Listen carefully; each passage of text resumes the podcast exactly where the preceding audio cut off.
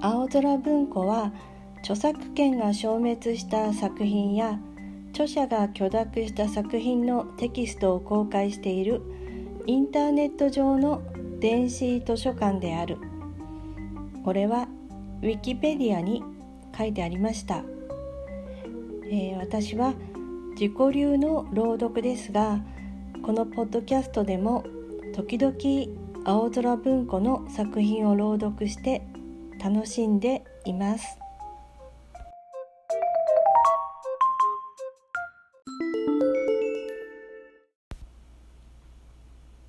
黒ぶどう宮沢賢治作。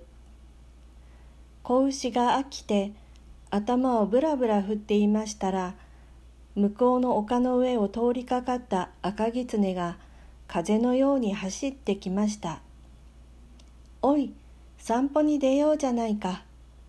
僕がこの柵を持ち上げているから早くくぐっておしまい」子牛は言われた通りまず前足を折って生え出したばかりの角を大事にくぐしそれから後ろ足を縮めて守備よく柵を抜けました。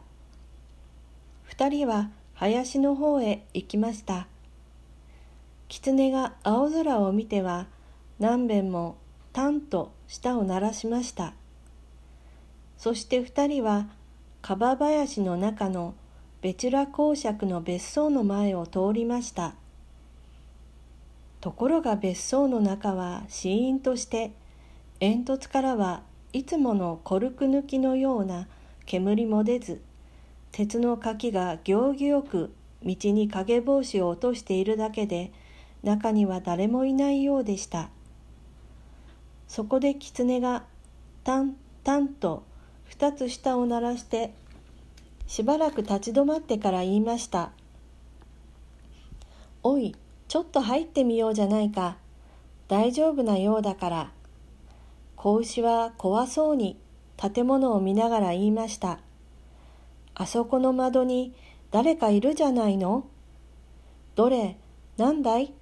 ビクビクするないあれは公爵のセロだよ黙ってついておいで怖いなあ僕は。言いったら、お前はグズだね。赤狐はさっさと中へ入りました。子牛も仕方なくついていきました。ヒイラギの植え込みのところを通るとき、狐の子はまた青空を見上げて、タンと一つ舌を鳴らしました。子牛はドキッとしました。赤狐は脇玄関の戸のとこでちょっとマットに足を拭いてそれからさっさと段を上がって家の中に入りました子牛もビクビクしながらその通りしましたおいお前の足はどうしてそうガタガタなるんだい？赤狐は振り返って顔をしかめて子牛を脅しました。子牛ははっとして首を縮めながら「なあに僕は一向に家の中へ何度入りたくないんだが」と思いました。この部屋へ入ってみよう。おい誰かいたら逃げ出すんだよ。赤狐は身構えしながら戸を開けました。なんだい？ここは書物ばかりだい面白くないや狐は戸を閉めながら言いました。品の塵のことを書いた本なら見たいなぁと子牛は思いましたが、もう狐がさっさと廊下を行くもんですから仕方なくまたついていきました。どうしてお前の足はそうガタガタなるんだい？第一やかましいや。僕のようにそっと歩けないのかい？狐がまた次の部屋を開けようとして振り向いて言いました。子牛はどうもうまくいかないというように頭を振りながらまたどこか。なあに僕は人の家の中なんぞ入りたくないんだと思いました。なんだい？この部屋は。着物ばかりだいみっともないや。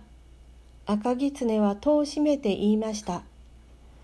僕は、あのいつか公爵の子供が着ていた赤い上着なら見たいなぁと子牛は思いましたけれども、もう狐がぐんぐん向こうへ行くもんですから仕方なくついていきました狐は黙って今度は真鍮の手すりのついた立派なはしごを登り始めました。